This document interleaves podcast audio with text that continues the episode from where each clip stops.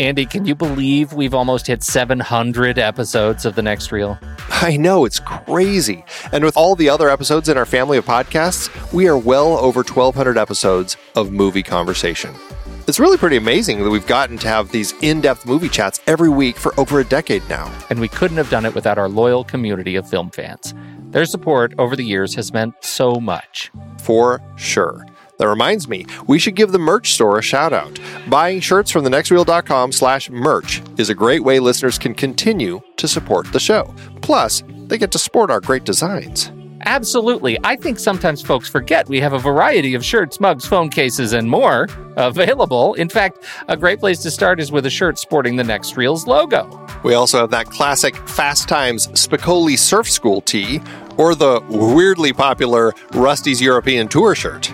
The one from National Lampoon's European Vacation. Why is that so popular? Search me, but we have sold a ridiculous number of those. I guess there are a lot of Rusties taking trips to Europe? We're always adding new designs based on movies we've covered, like our brand new design for a streetcar named Desire, featuring a streetcar named Desire. So if you want to rep your love of TNR and films, head to thenextreel.com slash merch. Every purchase helps us continue to have these weekly in-depth conversations. So visit thenextreel.com slash merch today. And as always, thanks for listening and being a part of the Next Reel community. We've got lots more great movie chats coming your way. It's hard to believe we have been having in depth weekly conversations about movies since 2011. Oh, you're telling me. Producing this show week after week is so much fun, but it does require a ton of work behind the scenes. If you'd like to help support our efforts, one easy way is by using our originals page when shopping for books and movies that we've covered. Your purchases made through our links give us a small commission at no extra cost to you and allow us to keep having these great discussions. We are highlighting adaptations from season 9 over at our originals page, thenextreel.com slash originals. That's the site where listeners can purchase the source material for all of our adapted film discussions. We had a big Robin Hood series this season, looking at nine different versions on screen. Many were likely adapted from Howard Pyle's The Merry Adventures of Robin Hood, including Douglas Fairbanks in Robin Hood, The Adventures of Robin Hood, Disney's Robin Hood, Robin Hood Prince of Thieves, and the 1991 Robin Hood, and Ridley Scott's Robin Hood. Robin and Marian was specifically based on the ballad The Gest of Robin Hood. And we really don't have too much to say about Robin and the Seven Hoods. We talked Dead Ringers for our David Cronenberg series adapted from Bari Wood and Jack Geasland's novel Twins. Have you checked out that show? You know, I haven't, but I've heard great things. Two comedies from our Steve Martin series were adaptations Pennies from Heaven from the BBC series, and The Lonely Guy from the book by Bruce J. Friedman. The Best Little Whorehouse in Texas was part of our Colin Higgins series, adapted from the Broadway musical. Spike Lee brought us Black Klansman from Ron Stallworth's memoir. And we looked at a trio of John Le Carre adaptations The Spy Who Came In From the Cold, The Little Drummer Girl, and Tinker Tailor Soldier Spy. Plus, all three movies in our Agnieszka Holland series were based on books Europa Europa, In Darkness, and Spoor. La aux Folles and its remake The Birdcage both came from Jean Poiret's original play. We also talked about Arsenic and Old Lace and Charade in our Cary Grant series. All of these were based on other material, and it is all available on our originals page, thenextreel.com slash originals. Every book purchased supports the podcast. Get the full list of adaptations we've covered and start your next read today at thenextreel.com slash originals. I'm Pete Wright. And I'm Andy Nelson. And this is The Next Reel. When the movie ends, our conversation begins. Silver Streak is over. It's time to get nasty with nasturtiums. George Caldwell is taking the Silver Streak to Chicago. First class? Yes, sir. Right this way. He's a busy publisher who's taking the train for one reason only. I just want to be bored. What do you publish? Oh, mostly nonfiction, cookbooks, how to do it books. It's very interesting. Are you married? Divorced. But in the next three days, he will fall in love. He will witness a murder. And become involved in a bizarre international intrigue.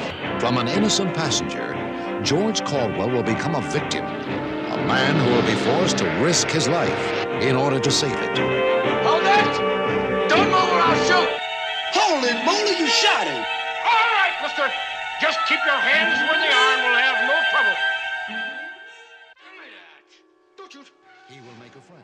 Andy Nelson, hi. Happy holidays. Hey, Uh, We're doing this as a Colin Higgins series that We we're are. now. This is our second movie. We're in deep now, you could say, at least ankle deep into our Colin Higgins series. And uh, I will open the bidding with I deeply enjoyed Silver Streak. All three movies that are crammed into this one, I enjoyed all three of them. What'd you think? How did how did it hit you? I, I had a great time. I, I had never seen this film. Um, I feel like it's one of those movies where you see bits of in you know highlight reels of you know comedies or uh, Wilder and Pryor uh, moments, things like that. I just feel like there are elements that I have seen from this film, but I had Yeah. never seen it, and I think that uh, that Colin Higgins and uh, director Arthur Hiller really captured a great kind of uh, thrill ride uh, that has some laughs, but really just kind of keeps moving in the thrill uh, aspect uh, and the genre. And uh, I thought they did a really great job with it. I mean, I the the comedy with Gene Wilder throughout this film just worked uh, really well for me. So I had a, I had a really fun time with it. Now they uh, were were trying to, or at least Higgins has said that he was trying to do a Hitchcock esque thriller on a train, right? Right. Uh, that that was also a comedy. And and in an interview, he said, you know, uh, I I I always wanted to get on a train and meet a blonde, and that never happened. So I wrote a script about it, and I think that's Right. really charming. Uh, now. For whatever reason, I think he's he's a funny guy. Now the question is, does he deliver on the Hitchcock esque thriller part? Like, did you find yourself suitably uh, Hitchcocked? I think so. I think it's the the the sense of a uh, an everyman who gets into a situation way above his head, much like North by Northwest, and uh, and has to kind of figure out what's going on and how does he get himself out of this this situation that is much bigger than he ever expected. I think, um, you know, it's a comedy. So I think it plays a little more for the laughs than necessarily creating a real interesting mystery. But then again, North by Northwest also is, you know, like once you figure out the puzzle pieces, it's not really a mystery. It is just a thriller as you kind of learn what's going on. Yeah. And so to that end, I think Higgins does a good job of kind of blending the comedy, but creating a situation that I mean, I think you could take the comedy out and it still is a pretty thrilling film. You know, you still have a pretty straightforward through line of the journey for this character, George, as he gets into this situation and has to now try to resolve it because how he gets tied into it.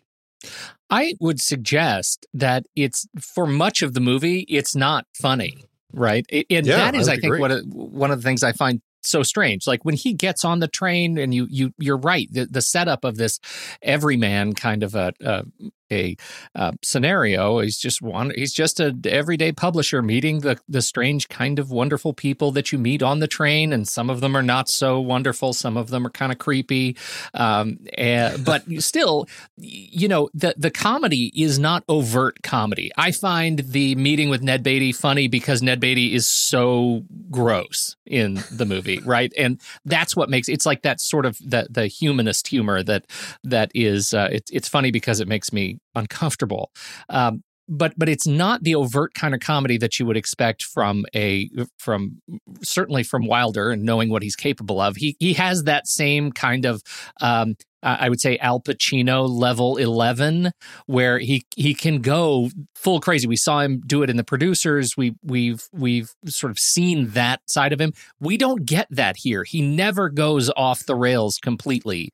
Uh, we get to see him be the the straight man in a number of scenarios where he could have played much more broadly than he did. Getting thrown off the train, he he really plays those sequences pretty straight for a, a Gene Wilder comedy. I think this leans heavily toward thriller more so than outright comedy until you know Richard Pryor comes in. I think there's definitely something to that, and I think the comedy that does come in is just it's it's it ends up kind of being some situational comedy, and a lot of it is just reactions. Yeah, Like when uh, watching Gene Wilder when he gets thrown off the train and his reactions to it had me in stitches just because it was such a great reaction as he's just like, ah, not again.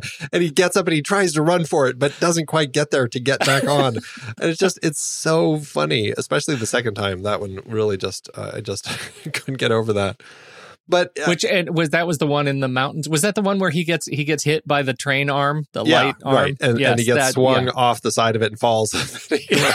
Was- and just his reactions on his face as everything is happening is just so funny. Um, and I and I know, yes, it's it's largely not pushed as just a straight up comedy, but with him in it, that it just there's that level that allows him to kind of play the scene for play. I, I guess I would say play a fairly straight scene for a few chuckles, you know, and I think that's the that's the key here in not just it's just not a straight up comedy, but it's allowing for the funniness of certain situations to come out, which I found to be a real kind of just a bit of excitement that I enjoyed with it. Do you do you feel like you were influenced by any of the uh, films that have come after it, the Pryor and the pri- Yeah, Pryor the Wilder films Pryor that have, the Wilder Pryor films that have come after? Um, Did that I, impact your expectations? I don't think so. I don't think I've seen. Have I seen all of them? I know I've seen. Um, brah, I'm trying to remember what they are. Um, what's the one where one of them is blind and one of them is deaf? See no Hear evil, no, hear wasn't no evil. See no evil, hear no evil, or I- the other way yeah, around. so I, I've seen that one. I've seen uh, or Stir Crazy. And which was which was really kind of the legendary, you know, pairing, right? That was the one. that's really the two of them from start Yeah. to finish. Yeah. Like that's where that started. And I think that there's that that's definitely a fun one. Um I what's what's the other one that they've done together? Stir Crazy, Another You, See No Evil, Hear No Evil, and Silver Streak. I have not seen Another You, 1991. Oh wow. I yeah, I couldn't. I clearly could not have pulled that out of a hat. I, that was one I don't think I've heard of. Interesting, interesting. Another you, a formal mental. Also, his name is George, a former mental patient and pathological liar, released from a hospital, mistaken for a millionaire, uh, brewery heir by a troupe of actors, and uh, I think it just goes on from there. Okay, interesting. I hadn't heard of that one. Huh, interesting, but you're right. I mean, this is where kind of that pairing, the comedy duo, is really formed. And I Mhm. think they work really well together. They became really kind of the first interracial comedy duo, which I think was uh, pretty big and important for the time. And I, I don't know. I just, I felt like their comedy blended really well together. And uh, it was just, it was fun seeing, seeing kind of them, uh, you know, riffing off of each other once they really kind of uh, start going. Like as soon as you see Richard Pryor pop up in the backseat of the police car that Gene Wilder has, has stolen and is driving off with, uh, and just their conversations and their reactions with one another. I mean, you can tell like they are two comedians who know how to how to kind of work with each other's comedy beats, and it just fit really nicely. Check me on this. My understanding is that uh, Pryor's expanded role was, eh, or I should say, that Pryor's role was accidental.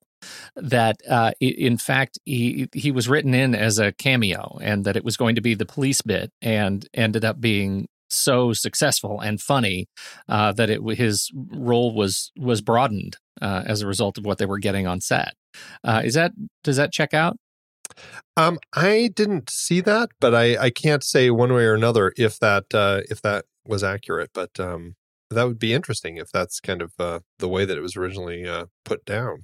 Well, it would. I I think so too. And and you know I- what I wonder is was the what part was the cameo bit supposed to be because you know I couldn't help but uh, kind of try to unpack this as I'm watching it. the The funniest sequence between them is the bathroom scene, and it is uh, it's a little bit hard to watch, but I cannot, I I just can't contain myself watching Gene Wilder uh, in the hands like putty in the hands of Richard Pryor. It's very, very funny, and it deals with that just sort of uh, contra, you know, playing on the edge of that controversial racial humor. Is was 1976 a, a period in which blackface was okay in a comedy movie like this? Uh, because I'll tell you, it was hard not to laugh the way they did it. It- you're right. It was, and uh, it's it's one of those tricky things. Like, does that work? Um, to and it's it's. I mean, obviously, it's in here because the fact that it is an interracial pair that we have here. If it was just two white guys, you wouldn't be able to get away with it, even Right, in right. 1976. I think it would be pretty hard hard to uh, to make work. Um, I think because it's Richard Pryor who is putting Gene Wilder into blackface to help him get past the cops. And I mean, Gene Wilder himself, or I should say his character George, is uncomfortable with it and and having Mhm. to go through with it just to get by these police. I, I guess it works in context of the story. It's still, I mean, it, and it's funny because Gene Wilder is so over the top at at being terrible at what he's doing. It still makes me wonder. It's like, gosh, is it is it okay to kind of have these scenes in here still? I mean, it's 1976. Is it is it just not work anymore? Is this not a movie we should recommend anymore?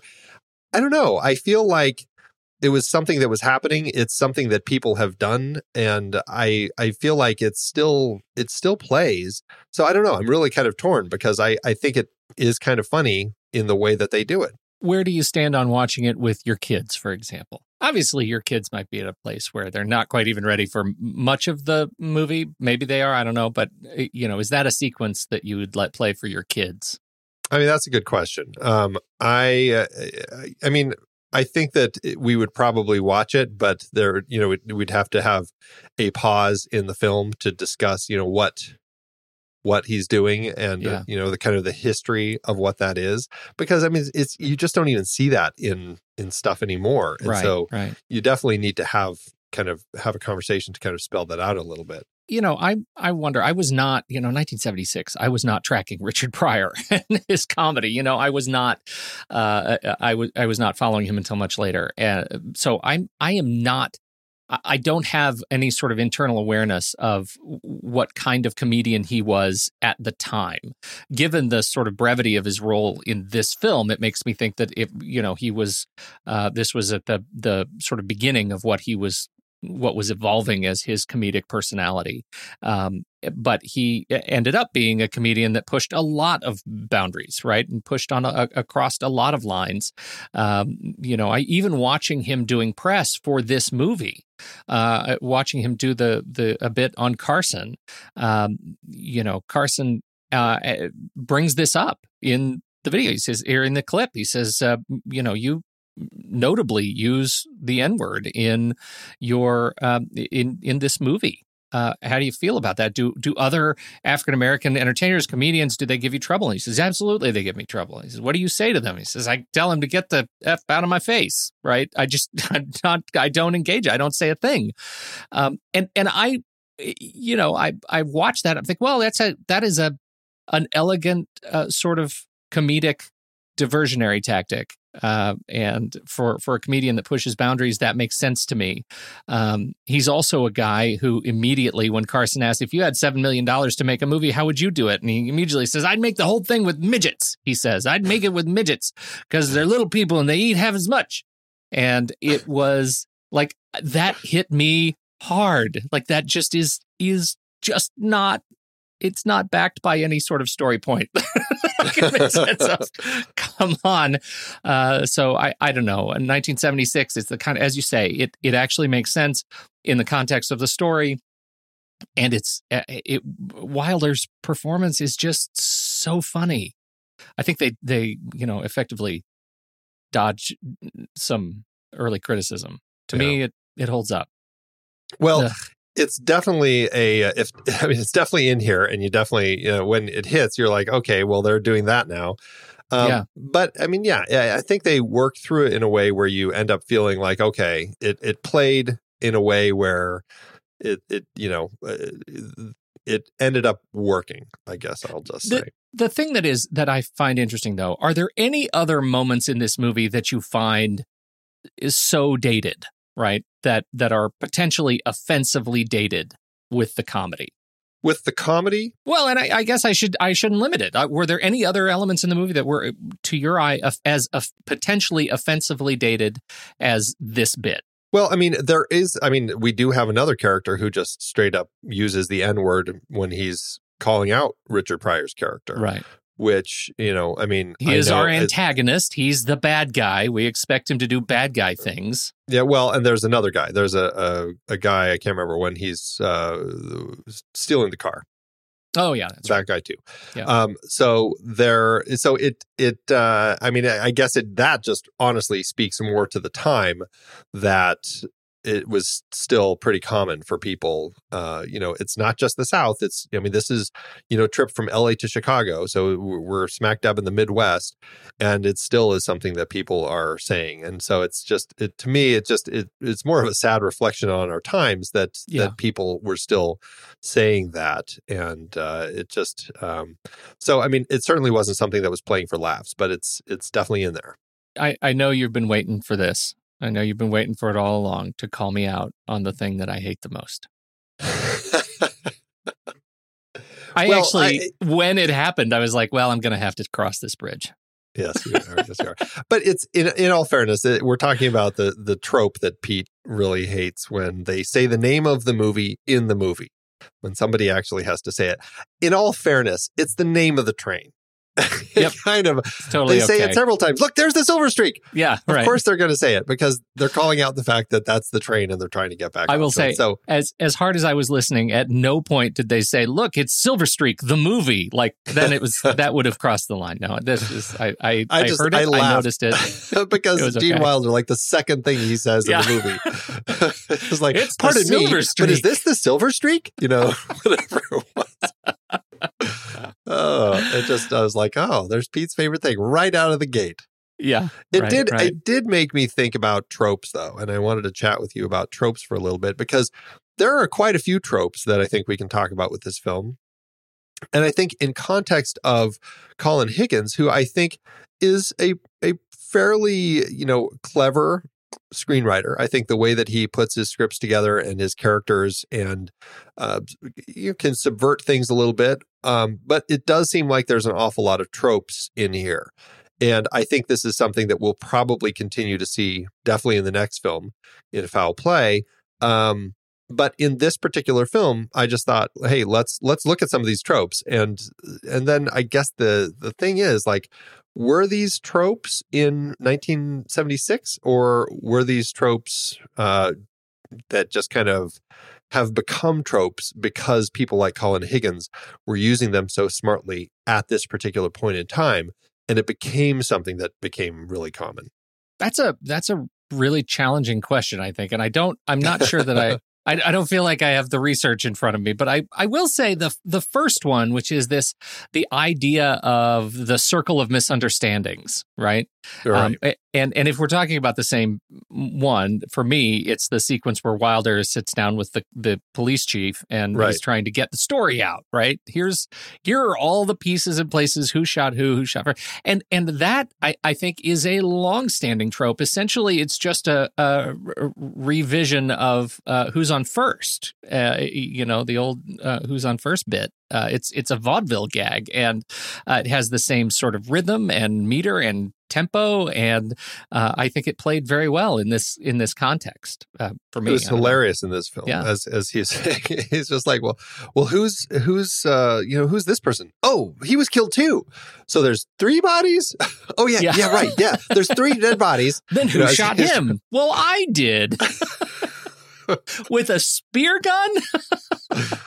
it plays for laughs and you're right you're probably right it is just standard comedy and and this i think to our point earlier this is definitely a scene that plays for the comedy more so than just the straight up thriller right Yes, absolutely. And this is where the comedy starts to to where we start to sort of lean into the comedy too, right? That this is this whole uh, we it it hits a fervor in this late second act to third act, and and it's I, I think is interesting. I blame you know Pryor's involvement at this point in the movie, even though he's not in the scene. it just feels like it's taken a turn, like a a a, a well a, a tonal turn, and it becomes the second movie in the trio of movies that exists in Silver Streak, and and I like it. I think it's actually managed well, but it, I can understand how how people might watch this movie and feel like it's a bit jarring. It starts out at such a slow burn, and then it becomes this more uh, sort of uh, progressive comedy, and then it turns into you know a, a full on blockbuster action movie at the end, and uh, and so I, I think he manages Higgins, uh, you know, by way of of these little mini narrative arcs to string them all together in a way that keeps momentum up. It doesn't, uh, and and it builds the each sequence builds well on itself to uh, to get us to the end. But that's that's definitely a thing. That's really coming into play because you have Clifton James in that scene. I, you know, I mean, before we get Richard Pryor, who does kind of keep that comedy going, Clifton James is there, and and yeah, he right. was very in a lot of comedies right at that period of time. I mean, he had a very comedic character in a few of the James Bond films before and after this that I think uh, became a little bit. Um, I actually, I guess it was just before this, but it was um, uh, his character was over the top and obnoxious, and I think was kind of a definitely a sign of the times with some of the Roger Moore kind of the comedy that they were playing in the James Bond movies. But I mean, definitely like his films that he was doing at the time were very much comedy, and that Mhm. kind of that sheriff comedian that he played so well in the Bond films. It felt like he was just right back into it with this particular character. I agree with that. Uh, second significant trope, which I think, if nothing else, makes for an incredible opportunity for a Satmat list, is cops bringing the non-cop protagonist along to the the ride. And I love that you picked this out because it is so accurate. And not only do they bring the non-cop protagonist, the sequence where he has the gun and the police officer throws him a box of shells and says, "Here are your shells." That I, I mean, talk about end of an era. That's not something that we would that we would see again today. But it feels to me that that was something that was significantly of its time. Eh, well of its time but i mean i think going along right back to hitchcock and north by northwest which i feel like this pulls a lot of or a lot from i feel like again you have this this agency that has Cary Grant's character stay as a part of this because now he's Yeah. kind of this mistaken character and they kind of almost force him into it and so i think Yeah. it works really well so And and you know, really, I mean, if you expand it beyond cop, it's really any uh, figure of authority and presence in a in a, a scene that brings somebody who really normally shouldn't be there. And I immediately, like, we just saw Knives Out, and we have a, de- a guy who's a detective, and he's constantly bringing the other people along everywhere they go. They're bringing he's bringing other people along. Police are always carrying other people around. Uh, so that's a it's a lively trope, and I think that would be a fun one to to play with.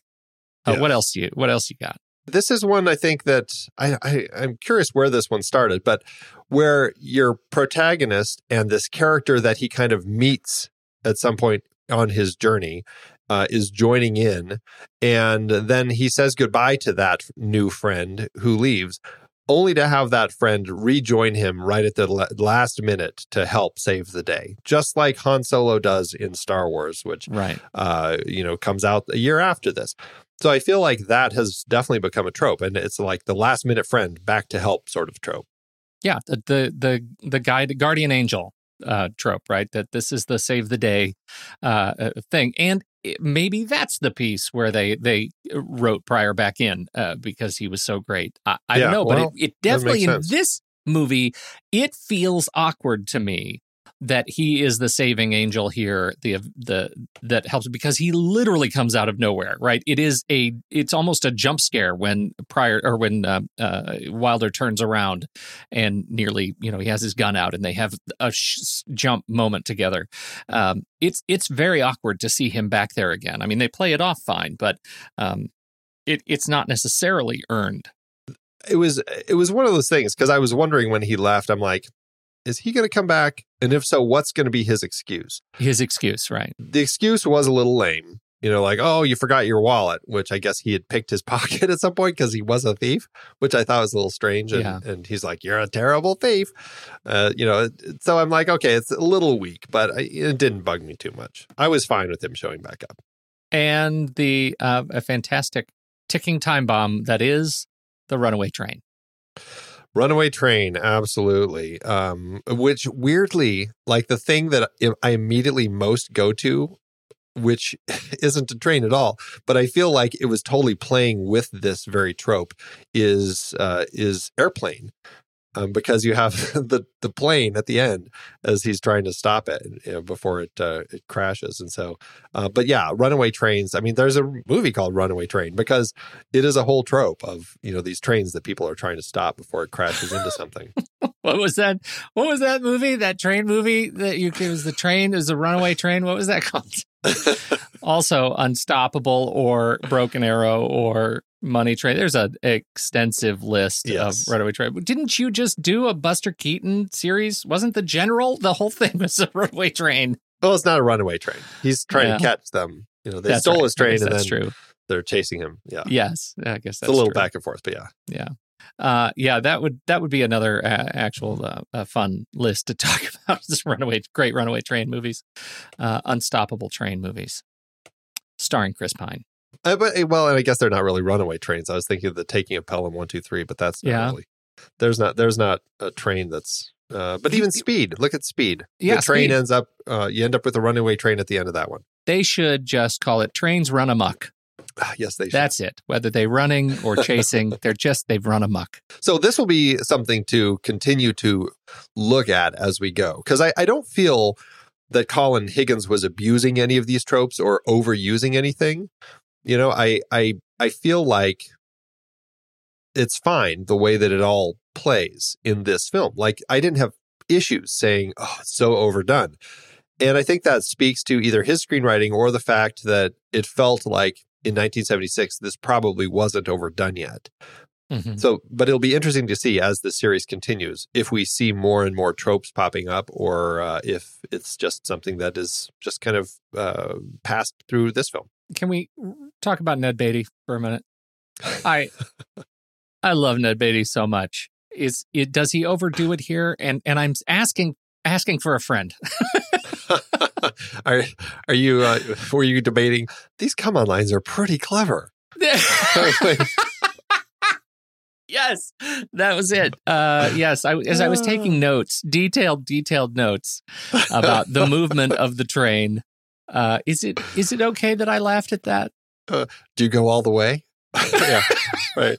You know, his lines were a little much, uh, but He's honestly, so smarmy.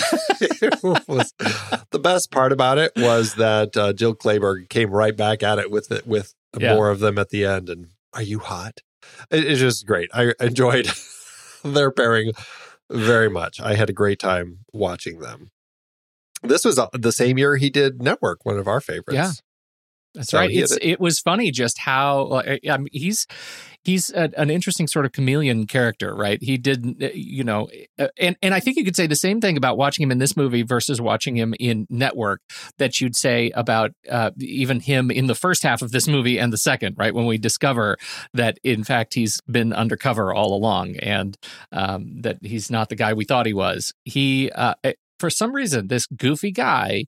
Uh, can he he sells it for me. I had no problem uh, buying that twist, going from the undercover guy who was playing such a broad character. It felt like an agent would, you know, an agent in a broad comedy movie would do. Like I, I didn't have a problem with it.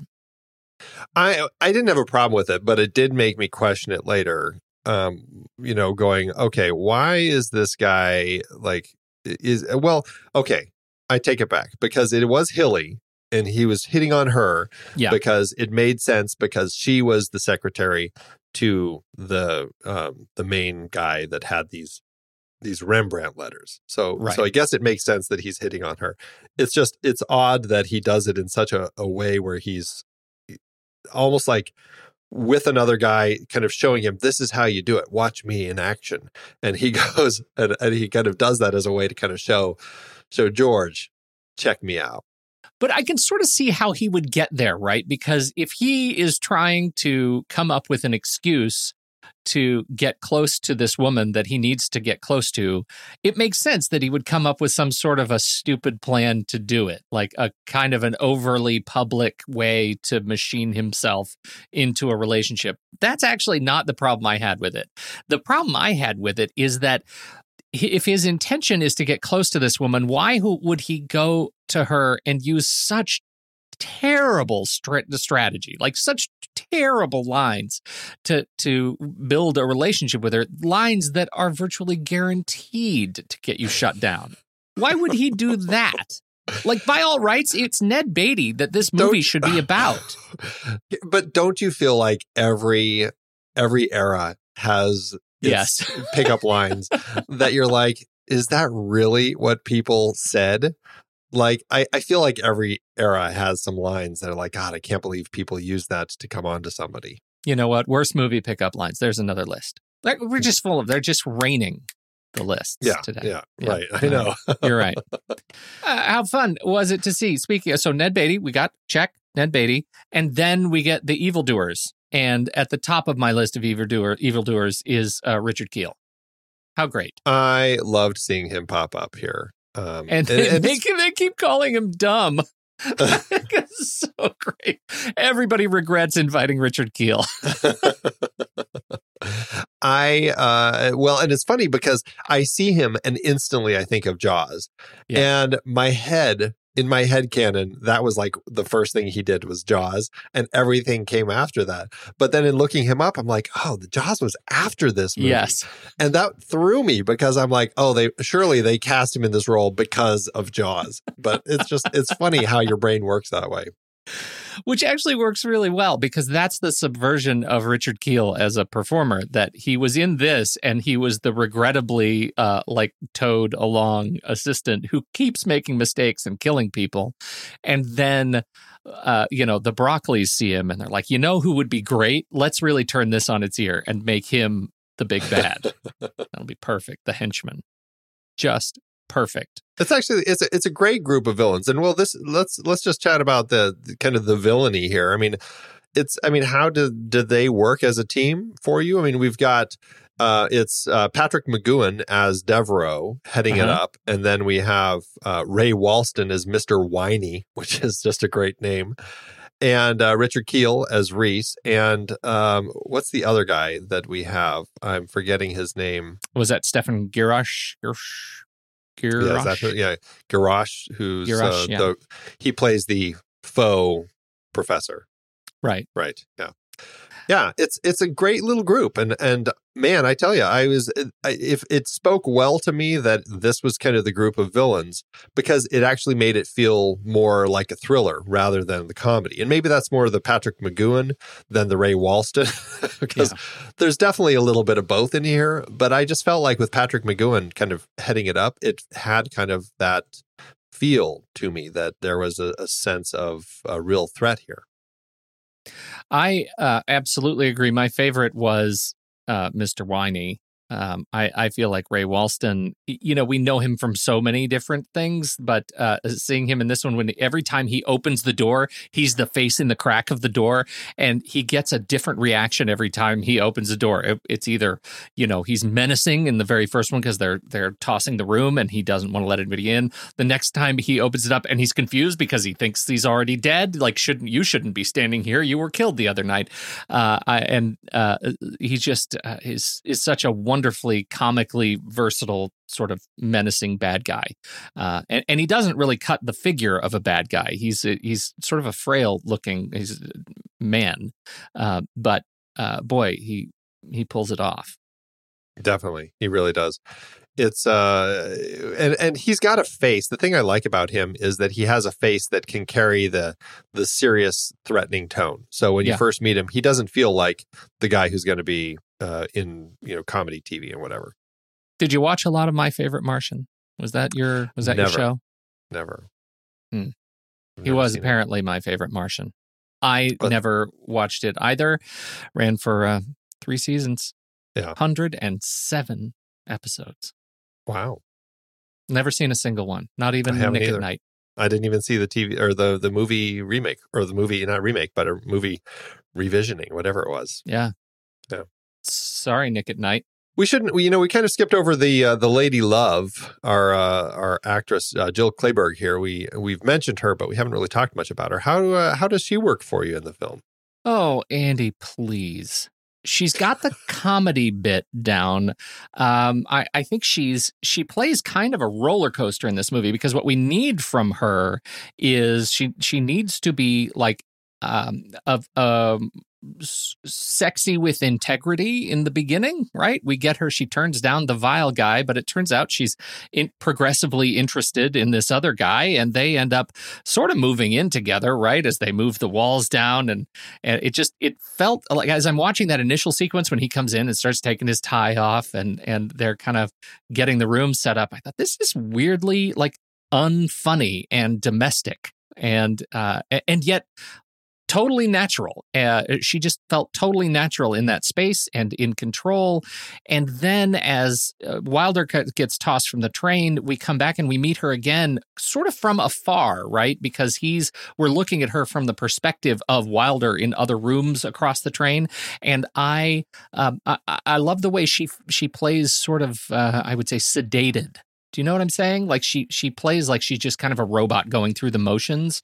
And as we learn about you know what she's been going through, we get to we figure out that she's actually she now understands. She's grieving. She understands what's been going on, um, and uh, and so that roller coaster of her being able to to go back and forth between, um, you know, sexy integrity, grieving, and then this this sort of um, uh, agency that comes with the the unraveling of the plan at the end. I think is it's really fun it's you know this was early in her film career and soon after i think a couple years later she's going to be um, nominated for her performance in an unmarried woman and then again a few years after that so it's definitely she definitely has the chops and knows how to deliver and whether it's comedy or drama i think that she just she has a very natural sense on screen and that's what i really like about her uh, the other thing we get in this movie is just a cast of incredible uh,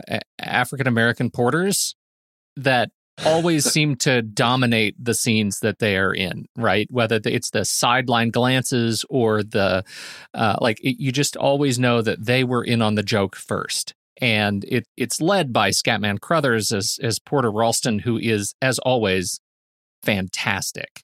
He is always great, and it's uh, it's nice to see him popping up here. Um, yeah. Even if uh, you know his part's not as big as I want, but it's he still has some opportunity to kind of play the comedy because you know he yeah. thinks that he's the one who finds George over um, over um, Bob's body, uh, Ned Beatty, and thinks that he killed him, and so he's yeah. kind of like the murderer, the murderer. and so it, it plays pretty funny. It's it's it, there's some good laughs there. I like his end bit as he gets down and kisses the kisses the walkway on the train at the very end, and he's just he's funny. He's over the top. He's funny. Yep. Best part of, of uh, best part of The Shining, Scatman Crothers. That's there. You go.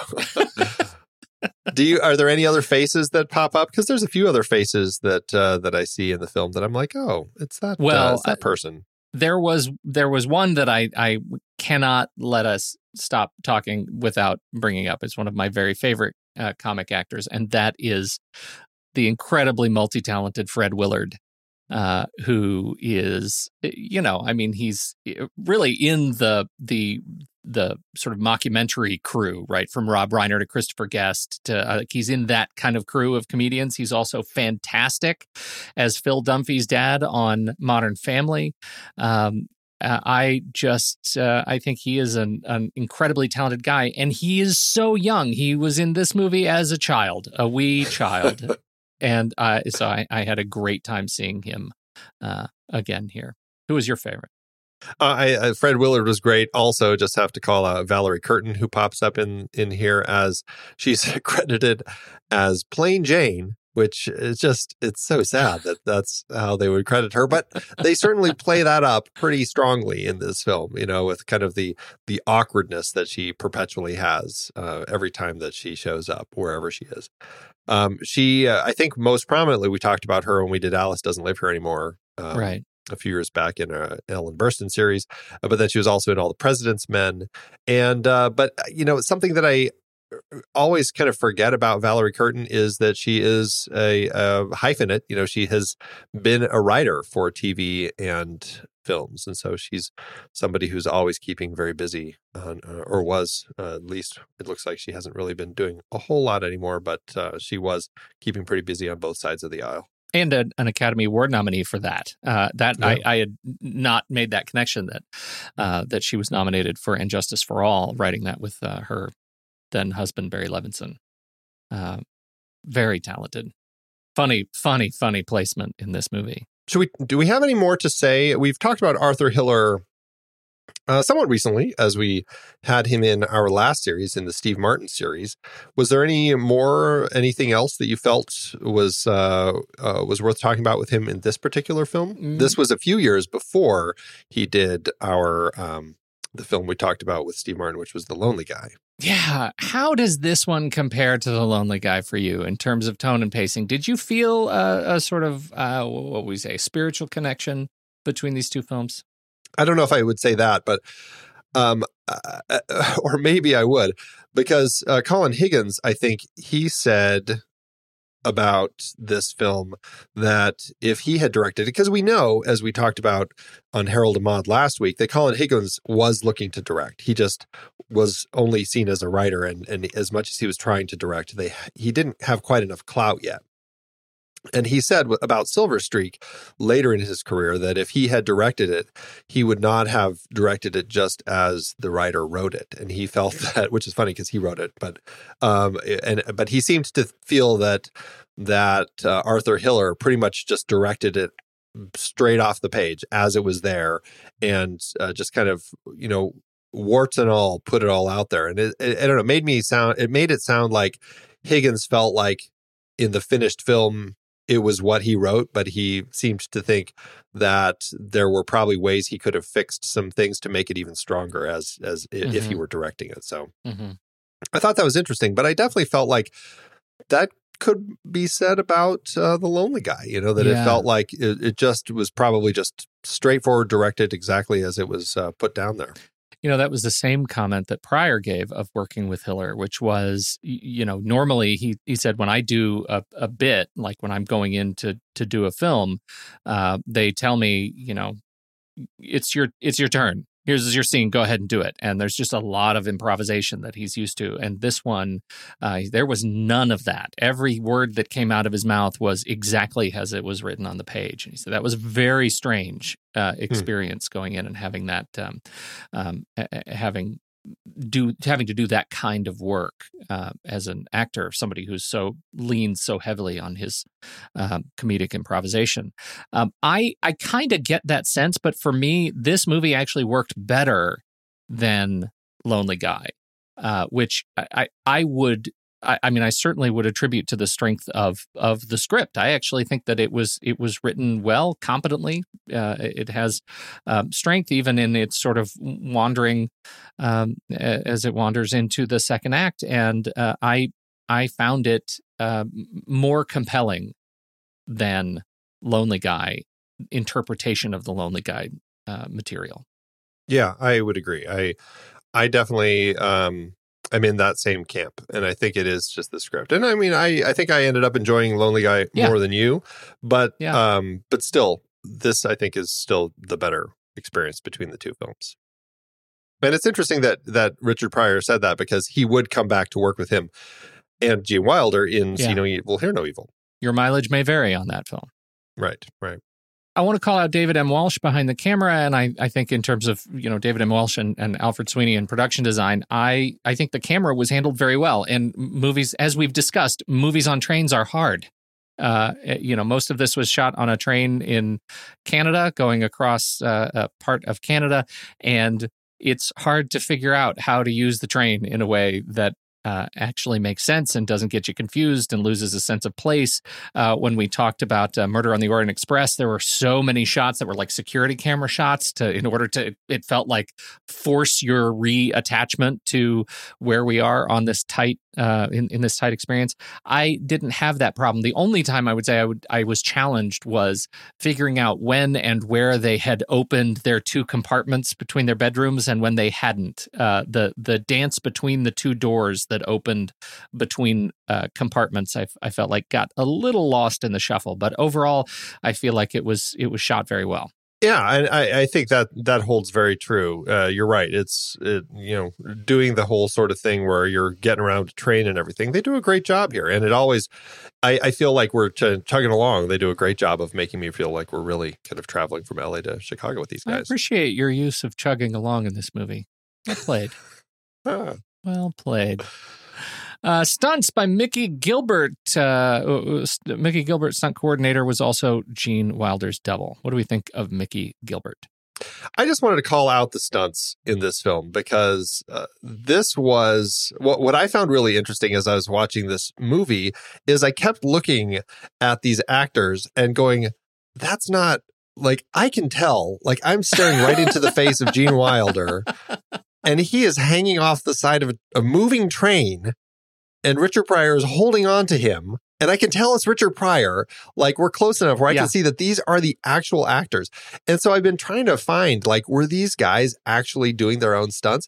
And sure enough, uh, this was something that I guess I honestly don't know if it was because of this or if it was just something that Gene Wilder had, uh, you know, had found uh, in context of what he was doing. But you know, he had heard how Buster Keaton would do his own stunts and and uh, so they ended up kind of doing a lot of their own stunts on this film and so when he is hanging out the door trying to uncouple the train going 50 miles an hour with richard pryor holding onto him by his belt that's really what the two of them were doing and and uh, Wilder says the telephone poles went went past a lot faster at 50 miles an hour than they did at 10 miles an hour because they were rehearsing at 10 miles and then shooting it at, at 50 miles an hour. That's Uh, crazy. I know. And Richard Pryor was just like, you know, he's just he said, I'm thinking one slip of my foot and goodbye, Gene.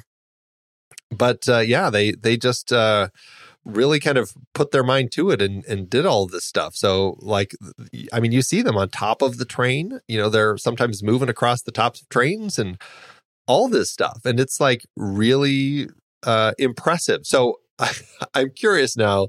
You know, how many scenes did uh, did he actually need to have his stunt double step in versus actually doing some of this stuff himself, which is uh, really impressive. That it, it is crazy. The like getting as close as they got to the trains to shoot a lot of these scenes made me deeply uncomfortable. I'm not crazy about that. You got to keep your distance from the trains, people. It just eh, watching this made me I instantly in my head when I'm seeing train scenes now, I, I go right back to the scene I think we talked about when we're doing the good, the bad, and the ugly, and we have Eli Wallach as he's trying to like you know.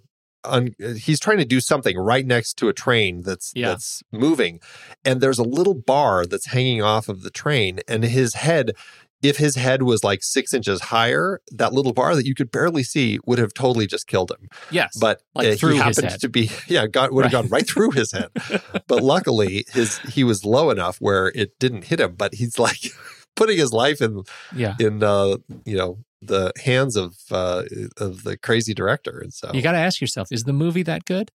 yeah is the right movie that good? is it going to be worth it? Yeah, is it going to be worth it? Uh, and music by Henry Mancini. Oh, Henry. I, I know everybody always thinks of uh, Pink Panther with Yeah. Mancini, um, but this is the theme for this is one that I feel like I've just heard a lot, and I don't know why. I don't know if it's something that has come up before, but every time it it kicks in, I'm like, oh, this is that theme, and so I feel like it's maybe a theme that has been used in some montages during the Oscars or something. I just don't know, but it's definitely a theme that I had heard before. And uh, it was it was never released as a soundtrack at the time it wasn't until 2002 that uh, that it was finally released. So strange that it took so long to release the soundtrack for this one. I, I, I really, I haven't listened to the soundtrack all at, at once, but I did have a, a thought as I'm watching the movie that the it feels like that it wasn't terribly consistent. Like he was all over the place. It felt like very much like, um, um, I don't know, maybe Butch and Sundance. Like it was just tonal. Like the the the the soundscape, the the musical scape would change pretty dramatically in tone. Uh, from scene to scene, and it gives a, just a wonderful sort of playground for Mancini to to play. But going from jazz to orchestral to all all kinds of of great things as he's sort of echoing the style of whatever's going on in the movie. But um, it's it, it's not um, John Williams esque, right? It doesn't give you, uh, uh, you know, a consistent vision of of what's going on in the movie throughout.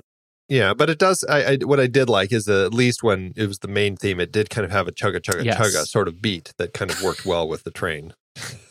I like that. I did. I like that. That's touching. Uh, how to do with awards season?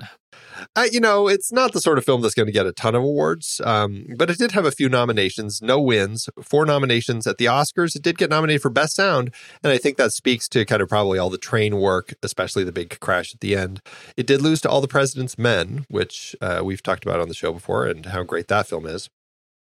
Gene Wilder did get nominated at the Golden Globes for Best Actor in a Comedy or Musical, but lost to another one we've talked about on this show, Kris Kristofferson in A Star is Born. How does that fit you? Very strange. I wonder if Academy voters were asked today to make that same choice, what they would make. I feel like it's because he was uh, going through a dark time. And that's certainly something that voters like is when a character is in a downward spiral and having a hard time getting out of it. Yeah. Yeah. So I can see that. Yep. At the New York Film Critics Circle Awards, Richard Pryor was nominated for Best Supporting Actor, but lost to Jason Robards in All the President's Men. And the WGA uh, fittingly nominated Colin Higgins for Best Comedy, written directly for the screen. But he lost to the Bad News Bears, which uh, I haven't seen in ages. I remember it pretty fondly, um, but I, I don't know. I, I'd have to rewatch that one to really, really say whether Yeah. it deserves to win or not. I liked it. Bad News Bears. I had a blast with that movie, but I'm with you. Like I remember it with the eyes of a child, and Right. uh, right. it, it's tough to tough to see if that stands. How about uh, how to do with the box office? They make back their seven million.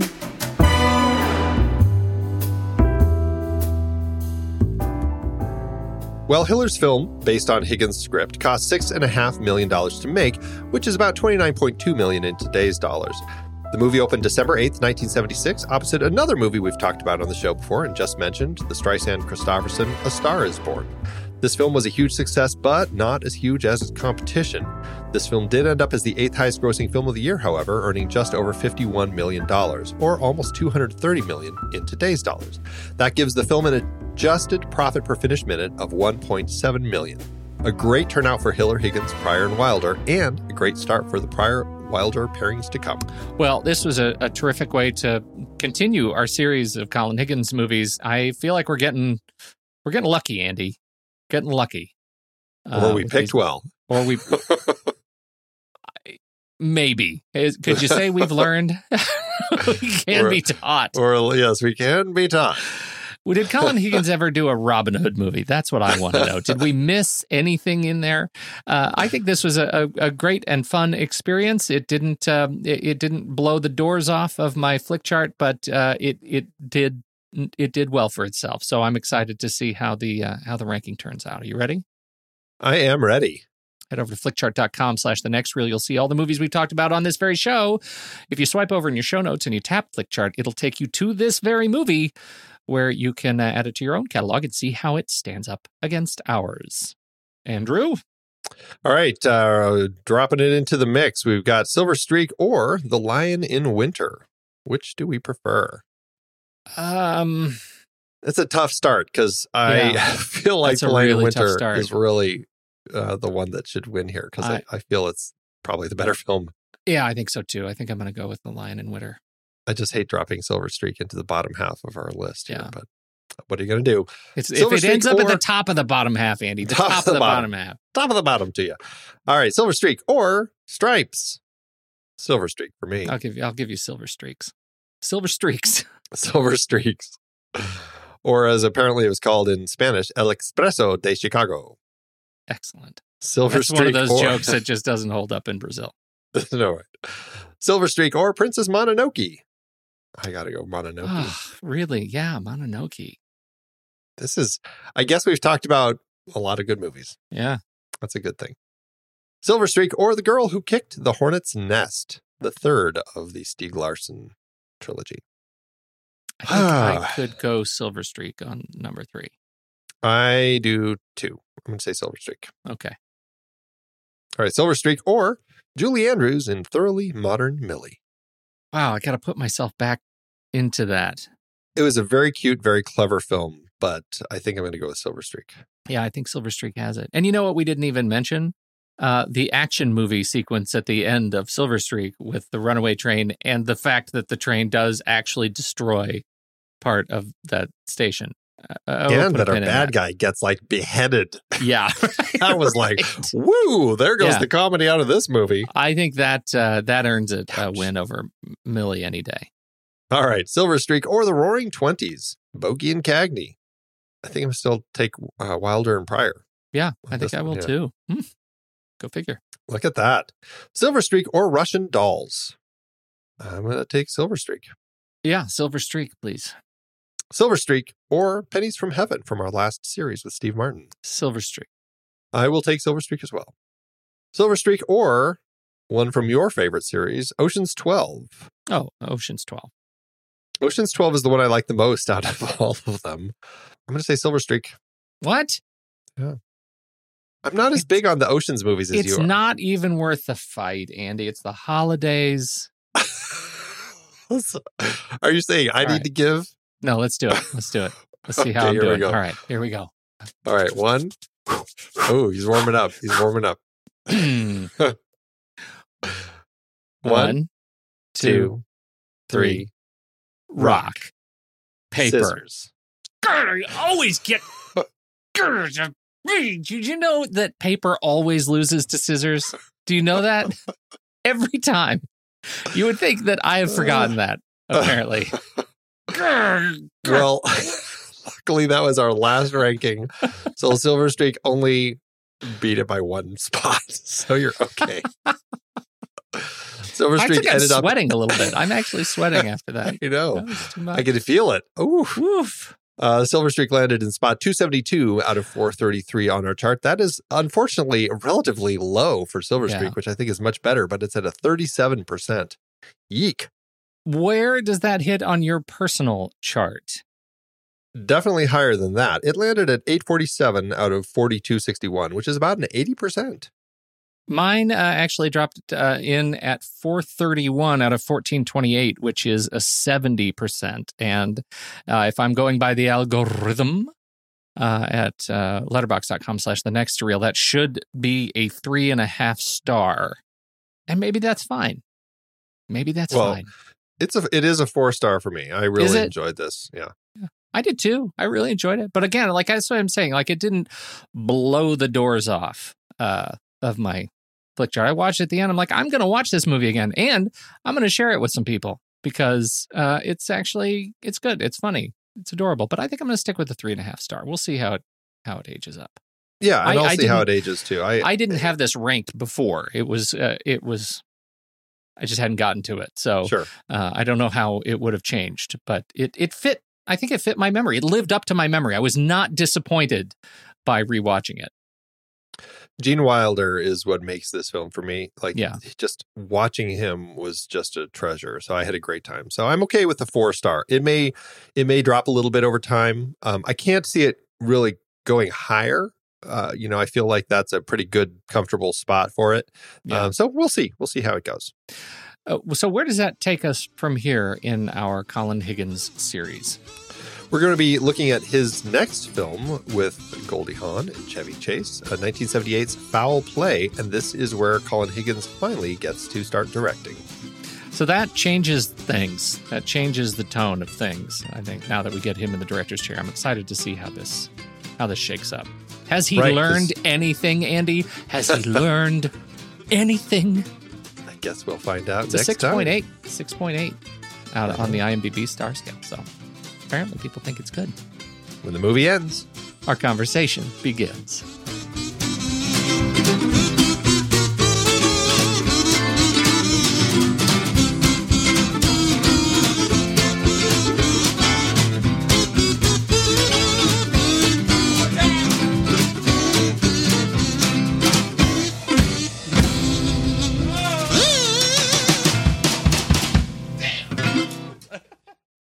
Amazon, give it, Andy.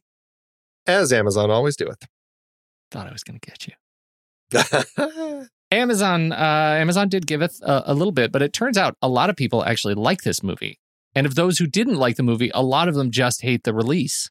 the Blu-ray they have or the issues something. with with issues uh, with uh, Yeah. release or getting the wrong format, or they're not paying attention and they click it and they order the digital instead of a DVD. You know, And they did this movie. and they then they give it a really one star complain. because of that. yeah, real complaints about this.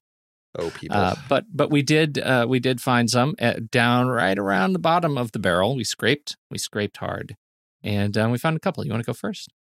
I will go first. My first is by Liz, who says slow, not funny, and too much cursing. Not funny, and definitely not PG. Today, this would probably be rated off for the cursing and sexual language.